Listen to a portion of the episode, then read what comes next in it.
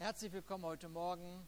Wir sind gerade als Gemeinde in dem Thema, in einem Thema, was, ich weiß ich auch nicht, irgendwie kam das plötzlich so in mein Herz, das Thema Zuversicht. Kann, kann sich jemand erinnern an die Predigten der letzten Woche? Zuversicht, zwei Leute. Gott sei Dank, dass es euch gibt. Ein paar mehr, okay. Für die anderen, die es vergessen haben, es gibt auf unserer Homepage die Möglichkeit, die Predigt zu hören. Oder wer, wem das zu lange ist, denn ich predige auch heute zwei Stunden, dann äh, gibt es die Zusammenfassung in einer Minute. Ja, die Weekly Doses, da fassen wir alles zusammen, was der Prediger so lange redet. Also, keine Ausrede mehr. Es gibt übrigens, ach, es fällt mir gerade ein, es gibt so ein Buch für die Väter. Wer ist Vater hier? Vater? Okay, sehr gut. Wer ist Vater? Wer will Vater werden? Später. Es gibt ein Buch, das heißt Der 60-Minuten-Vater. Der 60-Minuten-Vater. Das Buch empfehle ich allen Papas, weil äh, Papas und Väter nicht so gerne, Männer meistens nicht so gerne lesen. Da gibt es eine 6-Sekunden-Seite, 60 Sekunden Seite und so weiter. Und, äh, und äh, Kapitel mit sechs Seiten, das schafft man auch als Mann. Und so und so und so, aber man wird so richtig schön aufmerksam gemacht, wie wertvoll das ist, du, dass du als Papa mit deinen Kindern Zeit verbringst und, und äh, etwas in ihr Leben hineinlegst mit Zeit, mit äh, Momenten, die du dir nimmst und wo du sagst, das ist jetzt wichtig, meinen Kindern zu begegnen. Okay, das war aber nicht meine Predigt. Seht ihr, so fängt das an. Man will ganz kurz predigen und schon ist man wieder eine Stunde zugange mit irgendwas am Erzählen. Zuversicht. Zuversicht ist unser Thema. Und ich versuche mal ein klein wenig uns daran zu erinnern, daran einzunehmen, was wir gehört haben. Wir haben äh, den Hebräerbrief uns angeschaut, das heißt nur eigentlich nur ein Kapitel äh, und da auch nur ein paar Verse. Und äh, wir haben wahrgenommen, dass der, der Autor des Hebräerbriefes schreibt einer Gemeinde, die in einer großen Herausforderung äh, gelebt hat, eine Herausforderung, die wir uns hier in Eutin nicht vorstellen können. Wir wissen aber, dass es Christen gibt, die genau in diesen Herausforderungen leben. Heute in diesem Moment äh, unvorstellbare Herausforderung, Verfolgung bis aufs Blut. Und dieser Autor, der sagt, liebe Gemeinde, liebe, liebe Gemeinde, bitte, bitte, bitte, bitte, bitte, bitte, werft eure Zuversicht nicht weg, werft eure Zuversicht nicht weg.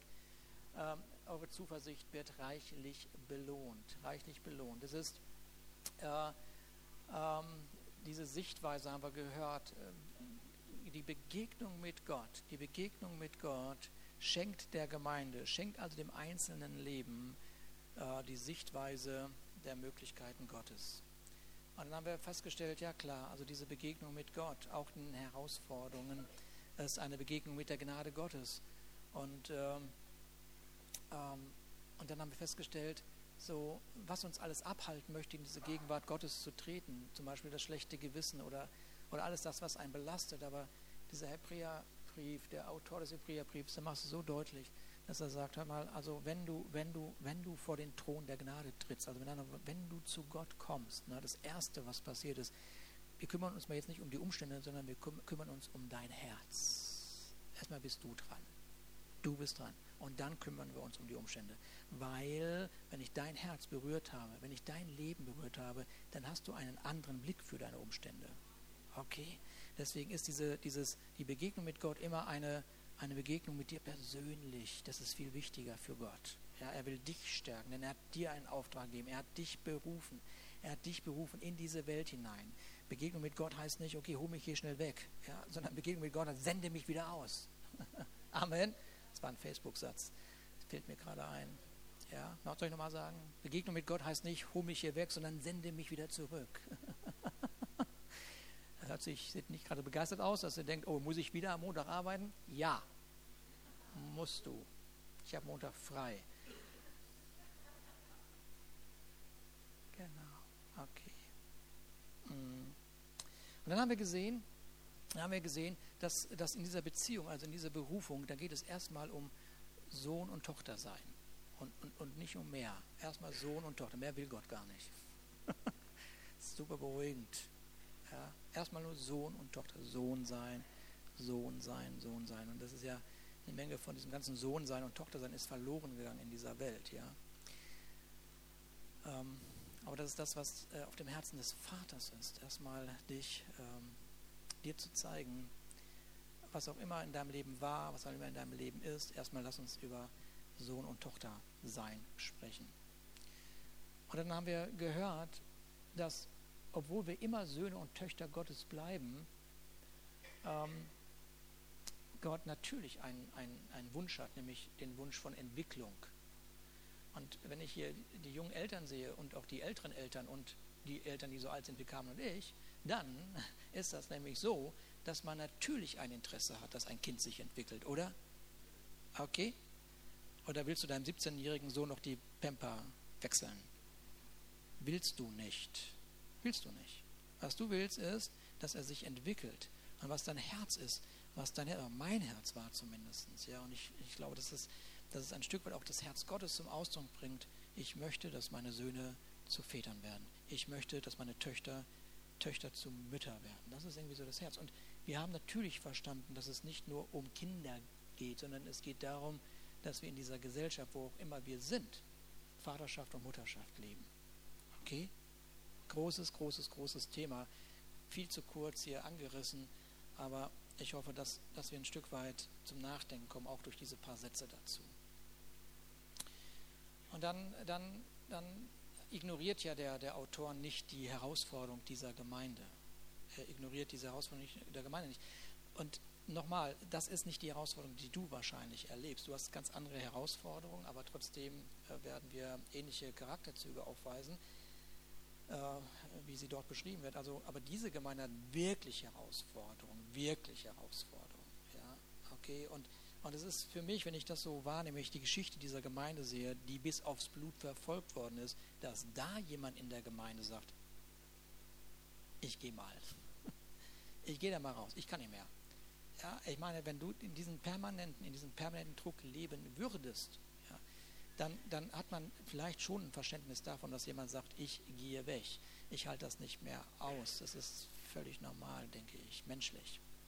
Aber der, der, der Autor sagt, er sagt, das ist ganz nett geschrieben und es wird oft missbraucht und wird Druck ausgeübt über solchen Versen. Aber das wollen wir nicht. Wir, wir schauen das aus dem Herzen Gottes uns an.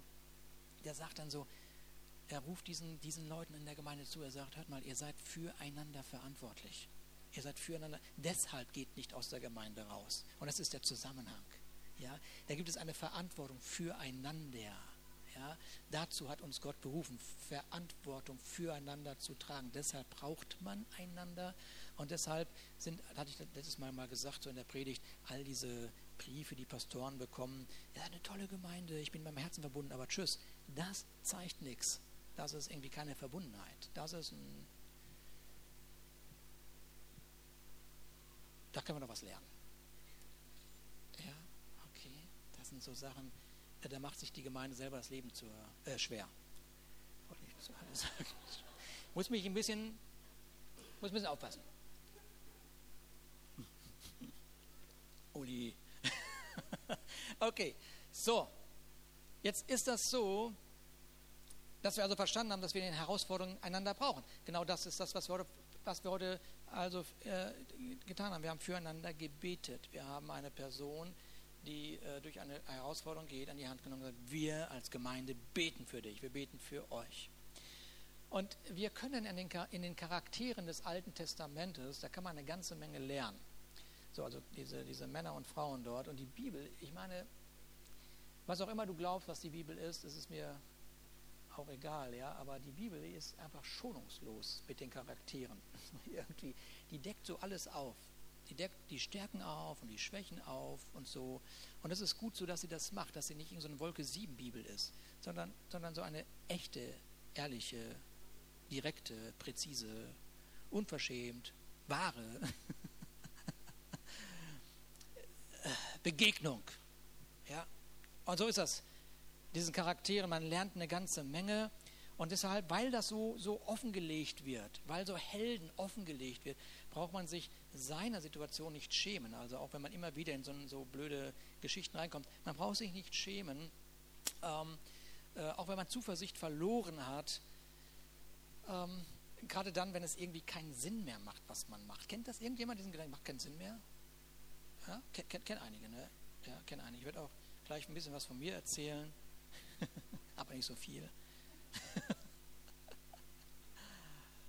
Kennen wir doch den Ausdruck, genug macht keinen Sinn mehr. Ne? Elia, Elia ist so eine ganz bekannte Persönlichkeit im Alten Testament, ein Prophet, ist ein Ausnahmeprophet, Ausnahmeprophet.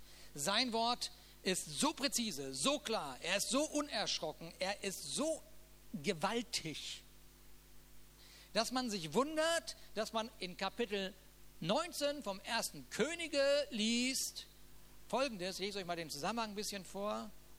Da heißt es, und Ab sagte Isabel alles, was Elia getan hat. Er hat nämlich die ganzen Priester da umgebracht an einem bestimmten Moment. In die Geschichte gehen wir jetzt nicht ein. Wenn du die nicht kennst, dann lies einfach Kapitel 18 zu Hause. Von Kapitel 17, 16, 15 bis zum 1. Mose durch, zurück. So, dann, das nennt man dann Bibellesen und sich daran gewöhnen, dass Bibellesen gut ist.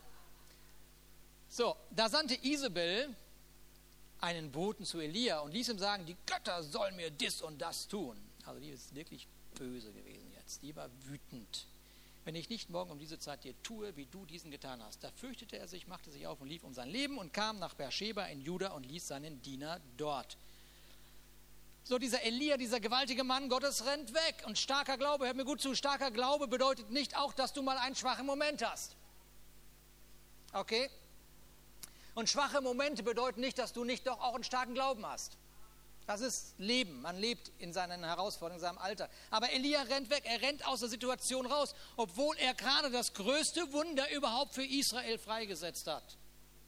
So dieses Israel, dieses Volk hat sich verführen lassen von, von ihren Königen, verführen lassen, andere Götter anzubeten. Sie hatten sich von ihrem Gott, der sie herausgeführt hat aus Ägypten, diesem Gott Abrahams, Isaak und Jakobs, von dem haben sie sich abgewandt. Und das Resultat war einfach verheerend für dieses Land. Und, äh, und Elia hatte den Auftrag gehabt, aufgrund dieser Situation auszusprechen, dass es keinen Regen mehr geben soll in diesem Land. Ist, dass das Gerichtswort Gottes kam über dieses Land durch Elia. Und äh, tatsächlich, äh, nachdem er es ausgesprochen hatte, hat es aufgehört zu regnen. Und eigentlich müsste man sagen, also wenn man schon so sehr entfernt ist von Gott und mitbekommt, dass ein Prophet ein Wort spricht und dann etwas passiert, dass man sagen würde, okay, jetzt muss ich aber umkehren. Aber nein, nicht umkehren, lieber Trockenheit aushalten. Wieder ein bisschen hungern. Lieber sich weiter in irgendein Mist reinreiten, der wird schon werden. Irgendwann ist am Ende des Tunnels auch Licht. All diese, diese, diese merkwürdigen Aussagen, äh, äh, obwohl man sieht, dass Gott bereit ist, alles zu geben, um einen zu berühren. Ja. Niemand kehrt um. Und drei Jahre später kommt es zu dieser heftigen Auseinandersetzung zwischen diesen Priestern des Götzenkultes und Elia. Und er wieder beweist, er beweist wieder, es gibt einen lebendigen Gott und diese, diese Götter dieser, dieser Priester, sie reagieren nicht. Das kannst du alles, wie gesagt, nachlesen. Und wieder ist es ein Moment, wo Gott sichtbar wird. Ich meine, man sieht ihn, man sieht, wie er reagiert auf dieses Wort dieses Propheten. Und wieder keine Hinwendung zu Gott. Und du fragst dich, sag mal, sind die denn blöd? Muss einfach mal ehrlich sagen, was man denkt. Ne? Ja. Sind die denn blöd? Und dann, okay, noch einmal, jetzt werden wir es einfach wieder regnen lassen. Wir werden es wieder regnen lassen. Und man hofft doch, dass endlich, endlich jemand irgendwie darauf reagiert. Und wieder keine Reaktion keine Reaktion. Und während das Land aus dieser Trockenheit herauskommt, es kommt aus der Trockenheit heraus, scheint es so zu sein, dass Elia jetzt in eine Wüste hineingeht, in eine innere Wüste. In eine innere Wüste. Und diese innere Wüste führt ihn dazu, dass er sagt, ich hau hier ab. Ich hau hier ab. Ich gehe weg. Ich kann es nicht mehr ertragen. Und vielleicht kennst du dieses Ausgebranntsein. Ja, du magst zwar nicht so aussehen, ja, aber, aber dieses innerlich müde und ausgebrannt sein, und es ist ein Zusammenreißen einer Fassade, weil du es sein musst. Du musst immer noch Mutter sein, du musst immer noch Papa sein, du musst immer noch, was auch immer deine Aufgabe ist, du musst, dich, du musst das irgendwie aufrechterhalten, damit keiner sieht, damit keiner irgendwie schwach wird dadurch, damit keiner die Hoffnung verliert, weil du bist so wichtig in deiner Familie oder in deinen Umständen, in denen du bist. Und Elia ist ja dieser Prophet Israels, er ist der Spracher Gottes und er hatte natürlich einen Lebenswunsch. Ja, der wollte nicht, dass die Trockenheit das, das Land verdorrt. Er wollte nicht, dass die Trockenheit Menschen umbringt. Er wollte, dass die Trockenheit dazu führt, dass Menschen zu Gott finden. Das war sein Ziel. Und sein Ziel war auch nicht, die, die Priester umzubringen. Sein Ziel war es, die Nation zurückzuführen zu Gott. Und sein Ziel war auch nicht, dass Regen wieder ins Land kommt und alle glücklich sind. Regen braucht das Land, das ist sowieso klar. Sein Ziel war, bitte, bitte, bitte, bitte, bitte, kehrt doch um zu Gott. Das war sein Ziel. Das wollte er. Das wollte er sehen. Darauf war er fokussiert. Darauf war er fokussiert. Können wir das nachvollziehen? Dass man mit seinem Leben auf etwas fokussiert ist, das will ich erreichen mit meinem Leben. Kennt das irgendjemand? Dass du dir vorgenommen hast, das will ich sein. Und dass du nach ein paar Jahren mal zurückguckst und sagst, was habe ich eigentlich jetzt gemacht damit? Wo bin ich eigentlich damit? Kennt das jemand? Ja? Und er, er, er, er, er, er, er hat diesen Wunsch, er lebt dafür, seine Leidenschaft, er gibt sein Leben dafür. Und dann hört er diese Isabel sagen, pass mal auf, morgen, morgen um diese Zeit bist du tot. Ja, so. Und dann, dann, äh, dann äh, geht er los da nach Beersheba und dann sagt er, komm hier Diener, bleib mal hier. So ist immer gefährlich, wenn man den Heiligen Geist irgendwo liegen lässt. Ne? Der Heilige Geist ist immer so ein Diener, ja, ist immer ein Bild dafür. Es ist immer gefährlich, wenn man sich so ganz aus Gott rauszieht und irgendwie in so eine Wüste geht, weil dann kommen Gedanken, die man gar nicht denken sollte. Da kommen Gedanken, die sind sehr merkwürdig und die reißen dann immer tiefer, weil er, er sitzt da und er sagt, ich wünschte mir, ich wünschte mir, ich wünschte mir, ich würde sterben. Ja, ich wünschte mir, ich würde sterben. Es ist genug. Nimm nun her meine Seele, ich bin nicht besser als meine Väter. Ich habe einige Eltern da schon sagen hören, ich bin auch nicht besser als mein Papa. Äh, ich habe schon einige sagen hören, wir sind auch nicht besser als unsere Eltern und so weiter. Ja. Und ich weiß nicht, das hört sich doch irgendwie doch bekannt an, es ist genug. Ich habe genug, ich will nicht mehr. Das wird jeder von uns schon mal gesagt haben, das haben Eltern gesagt, die einfach nicht mehr wissen, wie sie ihrem Kind noch begegnen sollen. Da fällt nichts mehr ein. Das sagt der Ehepartner über den jeweils anderen, nachdem du zum hundertsten Mal gesagt hast, mach doch bitte das so. Und dann guckst du zurück und denkst, wie viel Millimeter ist er jetzt nach vorne gegangen? Kein Millimeter, keine Veränderung, nichts. Ja? Und dann ist da diese, diese, diese Enttäuschung, ja, diese Enttäuschung, die enttäuschte Freunde, enttäuschte Chefs, enttäuschte Mitarbeiter. Es ist genug, lass, das lasse ich mir nicht mehr gefallen, ich halte meinen Kopf nicht mehr dafür hin. Haben wir noch nie gesagt, das weiß ich, das sagen andere, aber wir haben das nie gesagt. Aber es gibt andere, die das sagen. Mein Kopf nicht mehr, ja, ohne mich, die sollen zusehen, wie sie klar werden, klarkommen. Kennt ihr alle nicht. Ich predige nur für mich heute Morgen, ich merke das. Und jeder kennt diesen Ort. Ich glaube, dass jeder, auch wenn ihr so, so guckt, so als wenn ihr sagt, das kennen wir gar nicht. Ja, ich behaupte einfach mal, so richtig, weil ich jetzt hier vorne stehe und das einfach auch sagen darf, so jetzt hier, dass jeder diesen Moment kennt von, es ist genug. Es ist genug. Ja. Man wendet sich ab, wenn nicht äußerlich, doch dann aber innerlich. Ja, und irgendwann oh, hat man sich entfernt von den Menschen, mit denen man eigentlich zusammengestellt worden ist. So, er legt sich hin, 1. Könige 19, Vers 5, er legt sich hin und schlief unter dem Ginster. Und dann kommt dieser, dieser, ich weiß auch nicht, das ist einfach so eine Gnade. Ne? Und ein Engel ist dann da und sagt zu ihm, steh auf und iss. Es ist doch erstaunlich, es ist doch erstaunlich, dass Gott uns auch an den Orten findet, wo er uns nicht hingeschickt hat. Er scheint allgegenwärtig zu sein. Es ist erstaunlich. Und noch erstaunlicher ist, dass er Essen mitbringt. Dass er sagt, komm, stärk dich, stärk dich, stärk dich. Ich schenke dir auch hier Versorgung. Und wisst ihr, wie ich, ich, ich habe das schon so oft gehört von Männern und Frauen gleichermaßen aus, der Gemeinde, aus den Gemeinden und aus der Gemeinde und von frommen Menschen, dass sie äh, mir sagen in den Gesprächen, ach, ich weiß gar nicht mehr, warum Gott mich noch segnet. Ich weiß gar nicht, warum Gott mich noch segnet. Ich bin schon wieder an dem Ort gewesen. Ich bin schon wieder, habe schon wieder so gedacht. Ich habe schon wieder die Nacht um die Ohren geschlagen mit irgendwas. Ne? Ihr wisst schon was brauche ich nicht zu sagen. Wie, wie, wie, wie, wie, wie. So, ne? Ich weiß nicht, wieso Gott mich noch segnet. Und äh, manchmal, manchmal in diesen Gesprächen sage ich, okay, okay, okay, wir sollen ja mit Zuversicht zum Ton der Gnade gehen, ja. Lass uns jetzt die Gnade anschauen. Lass uns einfach die Gnade anschauen. Lass uns einfach Jesus begegnen und erleben, wie das schuldbeladene Gewissen genommen wird und dass diese Gnade uns Kraft schenkt, nie wieder diesem Ort zu begegnen. Ja. Und es ist so mein Herzenswunsch, als, als Pastor, als ist mein Herzenswunsch, dass Männer und Frauen gleichermaßen, die Jesus begegnet sind, nie wieder diese Orte besuchen und hoffen, dass es gut geht. Sondern dass sie sagen, ich habe es nicht nötig, an diesem Ort zu sein. Ich ehre mit meinem lieben Gott.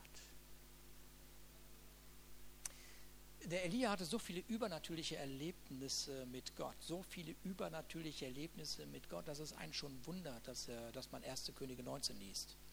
Ja, ja, so viele, so viele übernatürliche Erlebnisse. Und wir können ein Wunder nach dem anderen in seinem Leben anschauen und dann wird man doch auf 1. Könige 19 stoßen. genug ist genug. Ich will nicht mehr. Und wir können dein Leben anschauen, wir können mein Leben anschauen und wir können sehen, wie großartig Gott uns begegnet ist. Wir können diese Momente feiern ohne Ende. Und dann werden wir doch auch diese Momente sehen, wo wir gesagt haben, ist genug. Genug, ich will nicht. Genug reicht. Und dieser Elia ist an einem Punkt, da kann man wirklich sagen, er ist an einem Punkt in seinem Leben angelangt, da ist er desillusioniert. Vorbei. Er ging in die Wüste, eine Tagesreise setzte sich unter diesem Bursch und er wünschte sich zu sterben. Er sagte, genug ist es, Herr. Es ist genug, Herr. Meine Seele, ich, ich kann nicht mehr. Ich bin nicht besser als meine Väter. Was kann einen Mann so aus der Fassung bringen? Was kann einen Mann so aus der Fassung bringen, dass er sich wünscht zu sterben? Was kann das sein? Und wisst ihr, ich habe das gestern gelesen, vorgestern gelesen, ich habe das heute Morgen noch mal früh gelesen so, und nach, immer noch nachgedacht, was kann das sein, dass ein Mann so aus der Fassung gebracht wird. Und das ist so, wisst ihr, man ist so schnell am Entschuldigen. Man ist so, ich weiß nicht, ob ihr das kennt, man ist so schnell am Entschuldigen. Ja, man, man hat schnell eine Antwort bereit. Dann sagt man, okay, da steht ja irgendwer der Angst. Er hatte Angst so vor Isabel. So, und dann ist er halt dann weggelaufen. Die Drohung war ja kein Spaß. Er hat den Bogen ja auch überspannt ein bisschen. Ja. Und man entschuldigt sich so schnell, er hatte halt eine Midlife-Crisis. Das kann man schon mal verstehen, wenn er dann eine andere Frau nimmt. Nee, kann man nicht verstehen. Nee. Kann man schon verstehen, wenn sie die ganze Zeit für die Kinder da war, dass sie jetzt, jetzt ausbricht und überlegt, äh, wie das denn gewesen wäre, wenn sie den Mann geheiratet hätte, da, den da. Das ist schnell mit irgendwelchen Entschuldigungen und Antworten, wie man eben so auch bei Elia schnell eine Antwort findet, ja, der Angst vor Isabel. Nun lass mal ganz kurz nachdenken. Ein Mann, der 800 Baalspriester tötet, hat Angst vor Isabel, ja? Das ist ja spannend. Ist ja spannend. Das ist super spannend. Das ist irgendwie unvorstellbar, dass ein Mann, ich meine, ich hätte Angst bei diesen 800 Baalspriestern diese ihre Ekstase anfangen zu tanzen und sich ritzen und, und, ich weiß nicht, was sie alles gemacht haben. Da, da könnte ich nachdenken, komm, also bleib mir vom Leib hier, ja. Aber Isabel, wie war das im Neuen Testament? Was sagt Johannes 16? Was sagt Gott uns durch Johannes 16? Der Feind ist besiegt. Der Feind ist besiegt. Isabel ist besiegt. Das ist nicht das Thema. Dann habe ich mir das heute Morgen nochmal angeguckt, weil ich einfach nicht zur Ruhe gekommen bin. Also wieso, wieso, wieso, wieso rennt der weg? Wieso rennt er weg? Und dann gucke ich da, dann, dann gucke ich nochmal in den Grundtext so und, und schaue da mal rein. Und das ist ja interessant. Sich fürchten steht da gar nicht. Da steht nur einfach, da stand nur einfach, er stand auf und ging schnell nach Beersheba. Und da kann man sich vorstellen, na klar, dass er sich vielleicht gefürchtet hat. Das kann man da rein interpretieren, aber es steht da nicht. Da steht einfach nur, er stand auf und ging los. Er steht auf und geht los. Warum rennt Elia weg? Was lässt ihn denn zusammenbrechen? Und was wäre denn, wenn die Antwort wäre, weil er enttäuscht ist? Weil er einfach enttäuscht ist. Dann haben wir gesagt, ich habe was anderes gedacht. Ich dachte, sie würden sich bekehren, Gott. Ich dachte, sie würden sich bekehren, Gott, wenn ich jetzt schon mal den Mund aufmache und jemand das Evangelium predige. Wo ist denn dein Feuer jetzt? Wo ist denn die Heilung jetzt sofort? Jetzt, jetzt, jetzt, jetzt, jetzt. Ich bin enttäuscht. Es war nicht mein Ziel, sie umzubringen. Mein Ziel war, dass das Volk umkehrt. Es war nicht das Ziel, das Land auszutrocknen. Mein Ziel war, Das Volk erkennt, es gibt einen Gott. Ich dachte, ich dachte, wir würden die glücklichste Ehe führen auf dieser Erde. Ich dachte, dass das mit meinen Kindern niemals passieren würde. Eltern geht das so. Eltern geht das so. Und natürlich geht man mit der Erwartung, mit einer Erwartung in, der, in die Erziehung seiner Kinder. Und natürlich weiß man, dass man alles richtig macht. Das weiß man. Man ist sich so sicher. Und dann ist das so, dieses, dieses plötzlich, dieses Erstaunte, das Erstaunte, und es hört sich dann so an. Kommt die Frau zum Mann und sagt, dein Sohn hat. Dein Sohn hat. Und die Männer, wir Männer sind so einzigartig klug, dass wir sofort eine Lösung suchen. Ja? Sofort. Und dann sagen wir folgendes: Wir gucken das an, so unseren Sohn gucken wir an, aber da uns selten die Schuld trifft, sagen wir, lass mich schnell überlegen, da, warte mal, weißt du doch, in deiner Verwandtschaft, ja, also dein Onkel mütterlicherseits, ja, der hat doch so ähnliche Charakterzüge. Sag mal, ist der Onkel jetzt im Gefängnis? So. Sehr lösungsorientiert, sehr hilfreich, wunderbar. Ich bin nicht schuld, alle anderen, ja. Ich habe eine Erwartungshaltung. Ähm, seht ihr, seht ihr, ähm, Elia hatte eine Erwartungshaltung. Hat irgendjemand eine Erwartungshaltung von seinem Leben? bitte meldet euch, bitte, bitte, bitte. Gott. Oh nee, wir haben abgeschlossen. Seid ihr in der Wüste? Müsst ihr, bekommt ihr heute Nahrung? ah, gut. Also, die Erwartungshaltung von dem Elia ist Umkehr. An was er aber erlebt, ist Widerstand. So ein Mist aber auch. Ja? Mehr Segen bedeutet, bedeutet nicht weniger Widerstand. Ja? Mehr Segen bringt ungeahnte Herausforderungen. Okay, soll ich mal eine erzählen aus unserem Leben? Okay, oh ja. Wir haben für größere Räumlichkeiten gebetet. Kann sich da jemand erinnern? Ne, für die, die ganz lange schon in dieser Gemeinde, ja, weil wir als Gemeinde gewachsen sind. Und viele, denke ich, erinnern sich daran. Und heute würde ich sagen, ich habe was vergessen zu beten die ganze Zeit. Ich habe nur gebetet, Gott, schenk uns größere Räumlichkeiten. Bitte schenk uns größere Räumlichkeiten. Was ich hätte beten sollen war, bitte, bitte, bitte, lieber Gott, lass dich keinen streiten wegen der Parkplatzsituation. bitte, bitte, lieber Gott, lass dich keinen ärgern. Das hätte ich beten sollen. Weil der Segen kommt sowieso. Größer wird Gott immer denken. Ja, aber der Feind nutzt das Fleisch. Und dafür hätte ich beten sollen.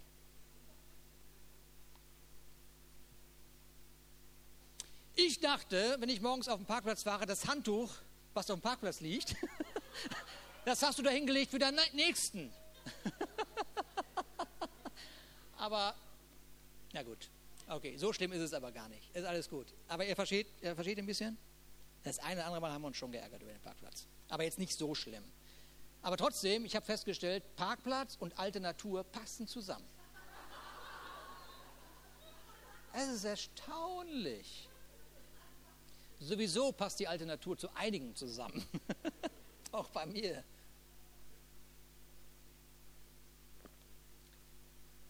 Ja. Mehr Menschen größere Räumlichkeiten oder alles, was mehr Segen ist, bedeutet auch mehr Herausforderungen, weil immer mehr Menschen da sind, unterschiedliche Geschichten und so weiter und so weiter. Ist doch nur logisch. Ja, ist doch nur logisch. Ist doch alles normal. Ist doch alles normal. Okay? Und deshalb, deshalb ist dieser, dieser, dieser Hebräerbrief so notwendig und so wichtig, dass er sagt, okay Leute, werft eure Zuversicht nicht weg, was auch immer ihr erlebt, ja, wie auch immer die modernen Herausforderungen sind. Es gibt moderne Herausforderungen, die kann man sich aber auch sparen, übrigens. So, also erinnere mich ich mich an Johannes dem Täufer und der findet sich im Gefängnis wieder. Kennt ihr die Geschichte? Ja. Ne? Wenn nicht, dann jetzt nicht mehr zurücklesen, sondern nach vorne lesen, von 1. Könige nach vorne lesen. Kommt man irgendwann ins Neue Testament, Matthäus 11, dann ist man da. Matthäus 11, der Johannes der Täufer, was für ein Held, der war sich auch ganz sicher, was passiert. Und er war sich ganz sicher, er wird nicht im Gefängnis sitzen der war sich ganz sicher, was passiert. Wenn du aufrufst in dieser Kühnheit zur Buße, dann weißt du, was du willst. Dann willst du, dass das Volk Buße tut. Und was du nicht willst, Schläge dafür äh, bekommen. das willst du nicht. Aber er sitzt da jetzt im Gefängnis und Und dann sitzt er da so und denkt nach über sein Leben. Ja? Und das mache ich auch manchmal. Ich denke über mein Leben nach. Ich denke über das nach, was ich eigentlich machen wollte. Und ich denke über nach, was ich eigentlich erreichen wollte. Und ich denke darüber nach, was ich gesehen habe. Und dann denke ich darüber nach und ich denke darüber nach. Ich komme darüber nach. Und plötzlich kommt dieser Gedanke, bist du es Herr eigentlich? Hast du mich gesandt? War das sein Wort? Und das ist das, was er dem Jesus sagt. Dass er Jesus er sagt, er lässt zu ihm schicken. Das ist wie so ein Gebet. Ne? Man betet und sagt, Jesus, war das, bin ich am richtigen, habe ich das richtig gemacht? Hätte ich vielleicht doch nicht dem Herodes die Wahrheit sagen sollen? Hätte ich vielleicht einfach die Klappe halten sollen? Hätte ich vielleicht nicht so kühn auftreten sollen? Dann wäre ich jetzt wie die anderen Jünger am Schlafen. Aber jetzt, jetzt, kann, ich, jetzt kann ich auch bald sterben. Ja, meine Güte, das war bestimmt falsch. Und so geht er, lässt er schicken. Ja, also wir beten solche Gebete. Wir sprechen sowas aus. Und, und Johannes geht, lässt jemand zu, zu Jesus schicken und fragt Jesus, sag mal, bist du der, der kommen soll oder sollen wir auf einen anderen warten? Können wir das nachvollziehen? Ja, können wir natürlich. Und später, interessant, ist, dass Jesus Elia und Johannes von beiden spricht in dem, in dem Kapitel. Und beide hatten eine Vorstellung von dem, wie das Reich Gottes auszusehen hat. Beide wussten, so ist das Reich Gottes und nicht so. Aber so ist es ganz bestimmt. Und so muss die Gemeinde sein. Und, und, aber ganz sicher muss sie so sein und nicht so. Ja? Hat jemand eine Vorstellung von uns, wie Christsein auszusehen hat? Ja? Es ist ganz interessant, dass sogar Ungläubige wissen, wie Christsein auszusehen hat. Woher wissen die das denn eigentlich? Wie, wie kann denn jemand, der nicht an Gott glaubt, wissen, wie man als Christ zu leben hat? Sprichst du vielleicht von dir? Vielleicht erinnerst du dich durch den Geist Gottes daran, dass du hättest so leben sollen. Das ist übrigens ein Beweis, wenn du so denkst, dass es einen Gott gibt.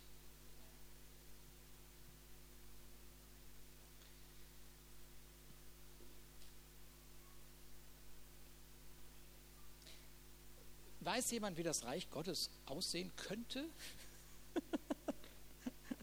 Johannes hat eine Vorstellung von dem, was seine Botschaft ausrichten sollte. Aber nun sitzt er an so einem Ort und fragt sich, hä? Habe ich was verpasst? War das Wunschdenken? Die Tage mit Matthias darüber gesprochen, wir haben zusammen im Büro gesessen und haben ehrlich gesagt so, sag mal Matthias, habe ich ihn gefragt. Also, das war total lustig. Ich sage zu ihm, Herr Matthias, hm, manchmal sind Prophetien auch Wunschdenken, oder? Dass man einfach so Wünsche ausspricht. Dann hat er die Frechheit besessen und hat gesagt, du warst derjenige, der das prophetische Wort gegeben hat. Mist! Hammer, das war sehr gut, Matthias. Und wir glauben, dass es nicht ein Wunschdenken war, sondern dass Gott gesprochen hat. Aber in solchen Momenten, wo man, wo man irgendwie, man, man hat eine Erwartungshaltung und diese Erwartung wird nicht getroffen, da ist man da, dass man dann sagt, okay, es war vielleicht doch ein Wunschdenken. War vielleicht doch nicht Gott, war vielleicht das, was ich mir gewünscht habe, weil ich eine Vorstellung hatte, wie es sein müsste.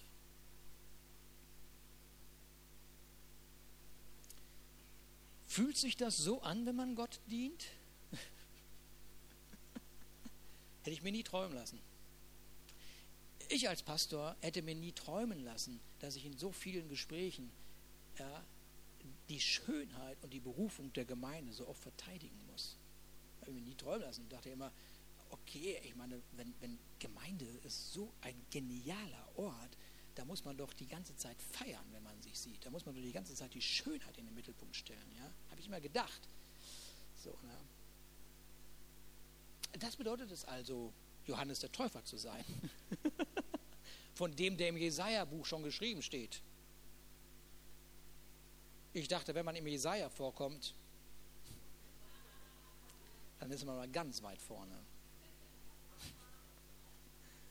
Gefängnis war nicht vorgesehen. Ach, das bedeutet das, Papa zu sein. Ach so, ja. Diese schlaflosen Nächte, ich könnte kotzen. Ich hatte noch zu meiner Frau gesagt, lass uns warten wie Abraham und Sarah. Sie wollte nicht. Und dann konnte ich nicht mehr.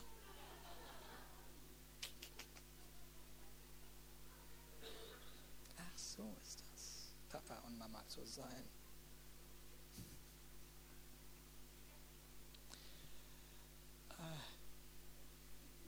Sagt Jesus, schickt zurück.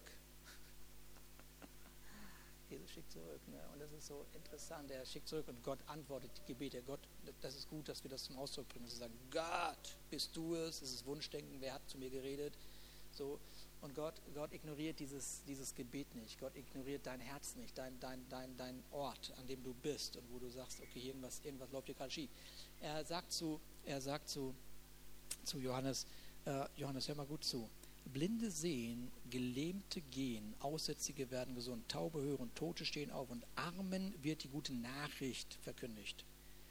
Ja, das ist für mich ist das das Evangelium. Das ist Auswirkung des Reiches Gottes. Ich finde das cool. Ich finde das cool.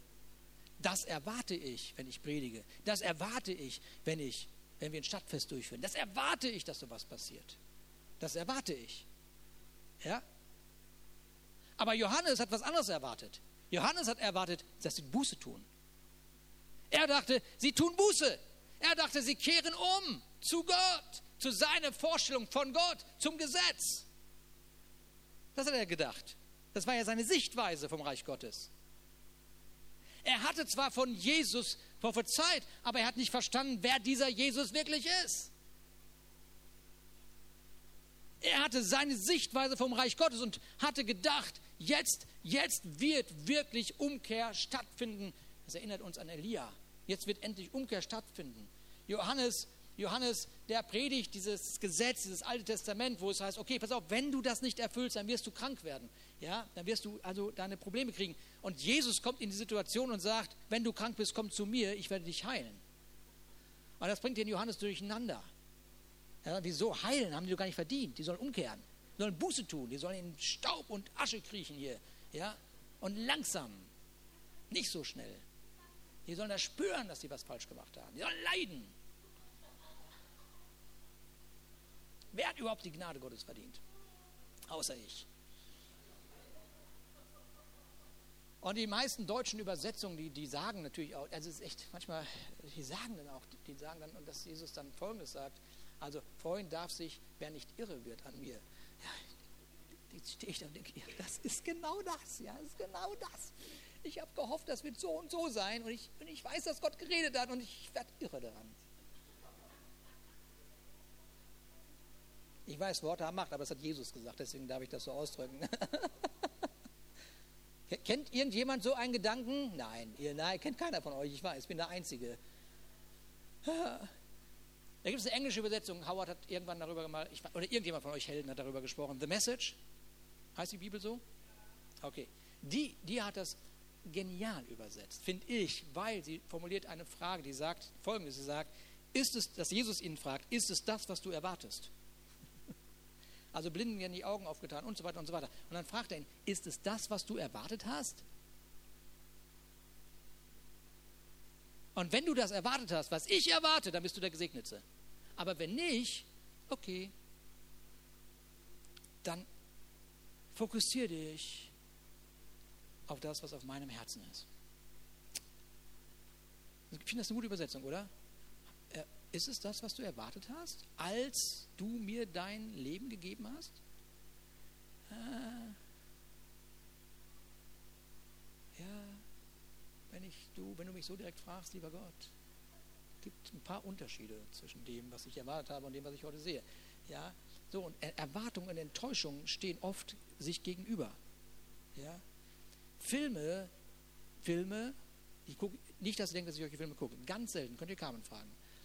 Film, Filme, die mit einer Hochzeit enden, ja, zeigen oft nicht die Herausforderungen, die nach einer Hochzeit kommen. Ja? Ich kenne Rosamunde Pilcher nicht. Kenne ich nicht. Okay? Ich sage immer zu Carmen, ein Reicher reicht, heiratet einen anderen Reichen und wird noch reicher. Also wirklich realitätsnah. Echt unglaublich. Man schwebt mit der Hochzeit, dem weißen großen Bentley, das natürlich ein Verdeck hat, in den Sonnenuntergang.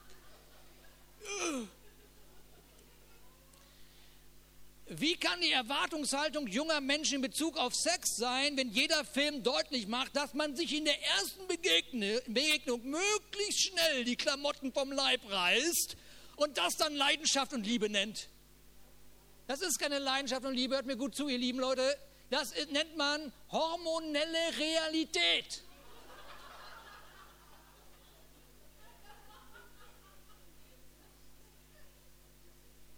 Leidenschaft zeigt sich, wenn ich bereit bin, den Willen Gottes umzusetzen und die Sexualität schütze. Bis zu dem Moment, wo ich vor Gott sage, ja, endlich.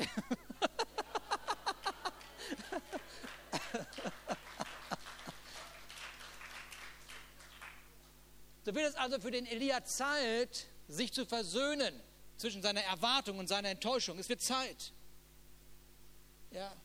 Und darum glaube ich, dass als die ersten Tropfen gefallen sind des Regens, als die ersten Tropfen gefallen sind, dass er keine Angst hatte vor Isabel, sondern und auch keine Angst vor dem Tod. Er wollte ja, er wollte ja sterben, er wollte keine Angst haben. Wenn er sagt, ich will sterben, ist Blödsinn irgendwie, ich habe Angst vor Isabel, die bringt mich um. Und im nächsten Augenblick zu sagen, bitte hol mich hier weg. Das macht keinen Sinn, oder? Irgendwie macht das keinen Sinn. Ist schon niedlich, diese Entschuldigung. Also, Wisst ihr was? Es ist die Angst, dass sich nichts ändert. Es ist, es ist die Angst, dass sich nichts ändert, obwohl du das schon tausendmal gesagt hast und tausendmal gepredigt hast und tausendmal und tausendmal und tausendmal. Ja, okay? Es ist genug, ich will die Verantwortung nicht tragen. Die Verantwortung ist kein Privileg mehr, lieber Gott. Heute, heute ist das so, wenn man sagt, ja, kannst du vielleicht da unterhelfen, dann sagt man, oh, das mache ich gerne mal. Also kann ich gerne mal, ich kann gerne mal was machen. Lass mich mal kurz in den Kalender gucken. Äh, warte mal, äh, am besten jetzt nicht zwischen Montag und Sonntag, aber zwischen den Tagen kannst du dich gerne melden. Na, guck, zwischen welchen Tagen jetzt? Also zwischen Weihnachten, Neujahr, Ostern und Weihnachten, Ostern und Pfingsten. Welche Tage meinst du? Wo, wo, welche Tage, von welchen Tagen sprichst du? Wenn du Elia an einem Punkt, wo er die. Wieso lachen die die Leiter alle so?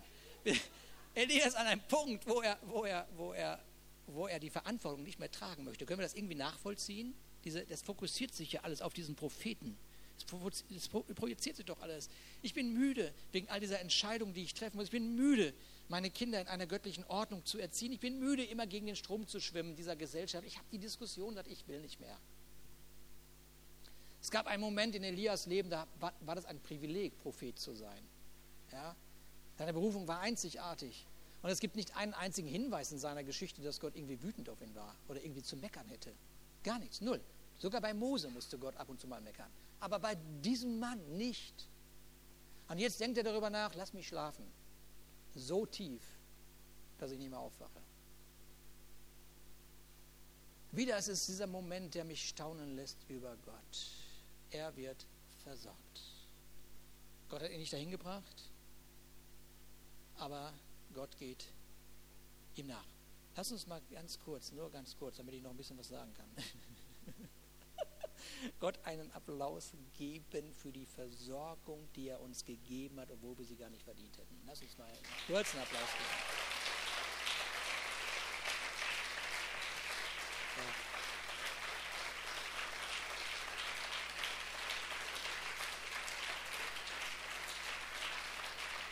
Danke Gott. Danke, danke Gott.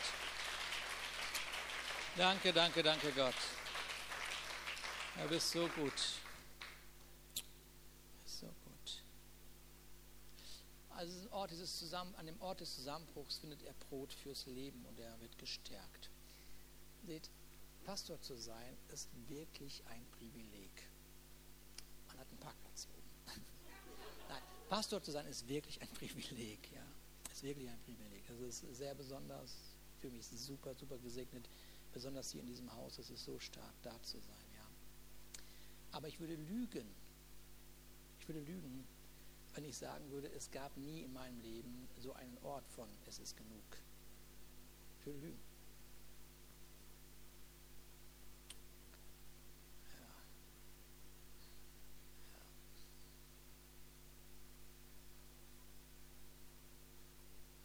Und wenn ich so mit anderen Pastoren zusammensitze und wir reden über diese Orte und dann sagt man, okay, warte mal, wie geht man damit um?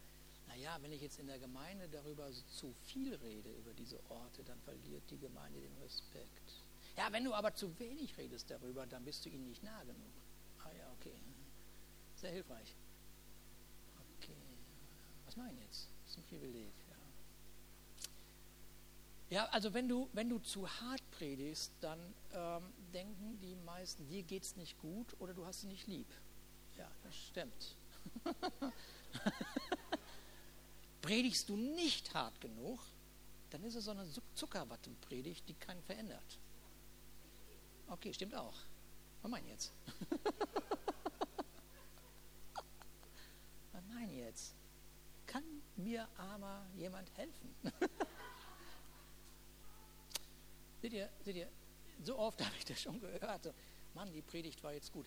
Und ich möchte euch bitten, wer auch immer hier predigt, geht hinterher zu ihm hin, stärkt ihn, drückt Wertschätzung aus. Geht zum Lobpreisteam, drückt Wertschätzung aus. Geht zu den Kindermitarbeitern, drückt Wertschätzung aus. Geht zu dem Welcome-Team, drückt Wertschätzung aus. Zum Hausliebe-Team, drückt Wertschätzung aus. Sagt, sagt, ermutigt sie, stärkt sie, gibt ihnen Rückmeldung. Das ist wunderbar.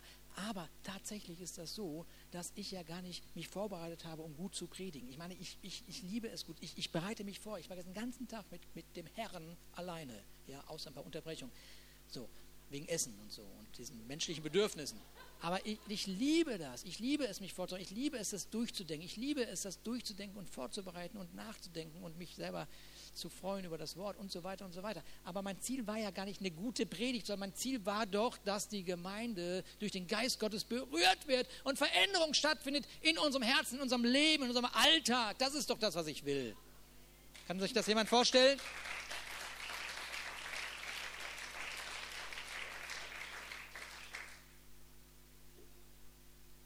Muss mal gesagt werden, ne, Gabi? Amen. Ja, ja, ja, okay. Das ist doch das, dein Herzenswunsch. das ist egal, wo du was machst. Ja, dass du gut sein möchtest, ist ja keine Frage. Ja, aber du möchtest Veränderung bringen. Du möchtest etwas geben von dem, was der Vater dir gegeben hat. Okay. Okay ich erwähne das nur, um klarzumachen, dass wo auch immer du bist und ich bin, dass wir in diesen Momenten stehen können, dass es uns so gehen kann. Ja, das ist egal, welche Aufgabe wir haben. Es kostet etwas, wenn man Verantwortung trägt. Es kostet etwas, wenn man einen Mantel trägt. Es kostet etwas, wenn man Kinder erziehen muss. Ja? Ja. Und wisst ihr, im Laufe der Zeit ist es gar nicht diese Undankbarkeit, die uns irgendwie so überkommt. Es ist nicht dieses rebellisch Sein was uns plötzlich überkommt. Es ist eher das Gefühl von, ich bin mir nicht mehr so sicher, ob ich die Verantwortung noch tragen möchte. Das kommt. Das ist das, was Eltern so, so, fühlen oder was Leiter fühlen. Ich bin nicht so sicher. Und das nächste, was kommt, sobald das ist, kommt sofort, ich bin nicht sicher, ob ich den Anforderungen noch genüge. Das ist das, was einem da entgegenkommt und das, was stattfindet unter irgendeinem Busch an einem Ort, wo man sich entfernt hat von Gott. Ja, Okay? Man, man, man, man, man, was soll ich denn noch machen? Das ist das Thema. Was soll ich denn noch machen? Ich habe das Wort Gottes gesprochen und es gab eine Trockenheit. Ich habe das Wort gesprochen und die Priester waren kopfkürzer. Ich habe das Wort gesprochen und es kam Regen. Aber es hat sich nichts geändert, lieber Gott. Ich habe genug. Ich weiß nicht mehr weiter. Was soll ich denn sonst noch machen? Was soll ich sonst noch sagen? Ja, Was soll ich sonst noch machen, um das Volk zur Umkehr zu bewegen? Was soll ich sonst noch machen, um die Schönheit der Gemeinde zum Ausdruck zu bringen? Was soll ich sonst noch machen, um zu sagen, was es für ein Privileg ist, ein Haus zu bauen, das Haus Gottes zu bauen? Was soll ich sonst noch machen? Und, und, und so weiter und so weiter. Ja, ähm, Isabel war seine Feindin. Der Feind ist der Feind, aber die Gemeinde rennt nicht vor dem Feind weg. Wenn der Name Jesus erhoben wird, rennt der Feind weg. Bist du da? Okay, so. Was hat sein Herz gebrochen? Was hat sein Herz gebrochen? Guck mal. Könnt ihr noch? naja. Was hat sein Herz gebrochen? 1. Könige 19, Vers 10 drückt das ja zum Ausdruck. Er, er sagt so, Herr, ich habe mich leidenschaftlich für dich, den Gott Israels und der ganzen Welt eingesetzt. Denn die Leute von Israel haben den Bund gebrochen, den du mit ihnen geschlossen hast. Sie haben deine Altäre niedergerissen und deine Propheten umgebracht. Ich allein bin übrig geblieben und nun wollen sie auch mich noch töten. Guck mal, ist dieser, dieser Vers, hat den schon mal jemand gelesen? Hat jemand eine Predigt gehört? Auch. Ja. So schnell ist der Fokus da, ich bin alleine geblieben. Ne? Das ist der Fokus, immer ganz schnell aufhalten. Man ist alleine. Aber irgendwie hat der Geist Gottes mich daran erinnert, guck doch mal, was er sagt. Und was er sagt ist, was er sagt ist, was er sagt ist, er spricht von den Leuten von Israel, als wenn er nicht dazugehören würde.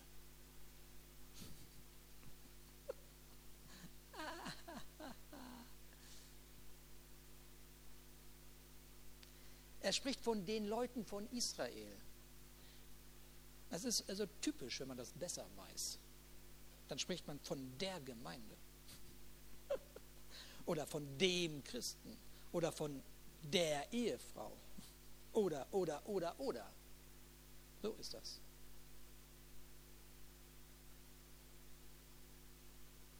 Wenn das dein Vokabular ist, also wenn du die ganze Zeit schon davon sprichst, die Gemeinde, ja, dann zeigt sich schon längst, dass du dich entfernt hast von der Gemeinde. Und dann zeigt sich schon längst, dass, dass Gott dass du vergessen hast und dass du dich abgehoben hast in irgendwelche Sphären, die nicht göttlich sind, die lange nicht, für die lange nicht Jesus gestorben ist, hast dich abgehoben davon, dass sobald du dein Leben Jesus Christus anvertraust, sowieso Gemeinde bist. Seid ihr da? Okay. Und deshalb hörte Elia Gott Folgendes sagen, ein paar Takte später. Geh den Weg zurück, den du gegangen bist. Oh nee, Gott, komm ey. Doch, geh zurück. Ich habe dich jetzt hier gestärkt. Geh zurück den Weg, den du gegangen bist. Ja, du bist nicht der Einzige in dieser Situation. Separiere dich nicht, sondern verbinde dich wieder mit dem Volk. Verbinde dich wieder mit dem Volk. Und weißt du, wie wir das machen, lieber Elia? Ah, ich weiß nicht, ob ich es wissen will. Okay, ich sag's dir trotzdem, lieber Elia. Ja? Du gehst zurück und du nimmst dir einen Sohn und du nimmst ihn an deine Hand.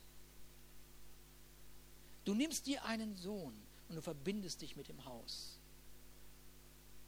Und du führst diesen Mann.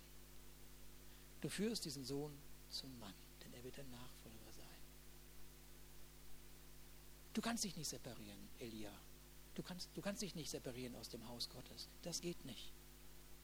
Gott geht gar nicht auf seine Gefühle ein.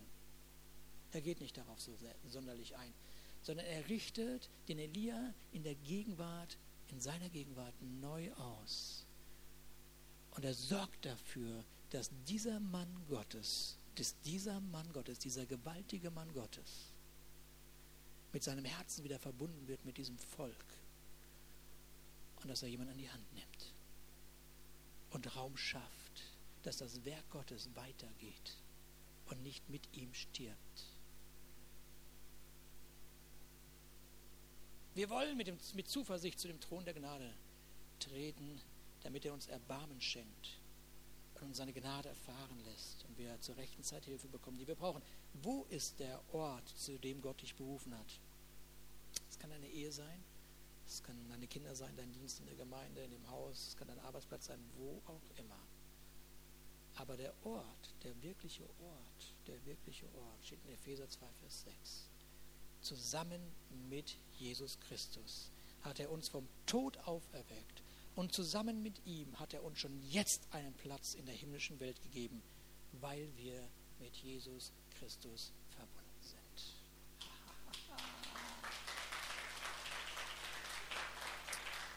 Was für ein Gott, was für ein Gott.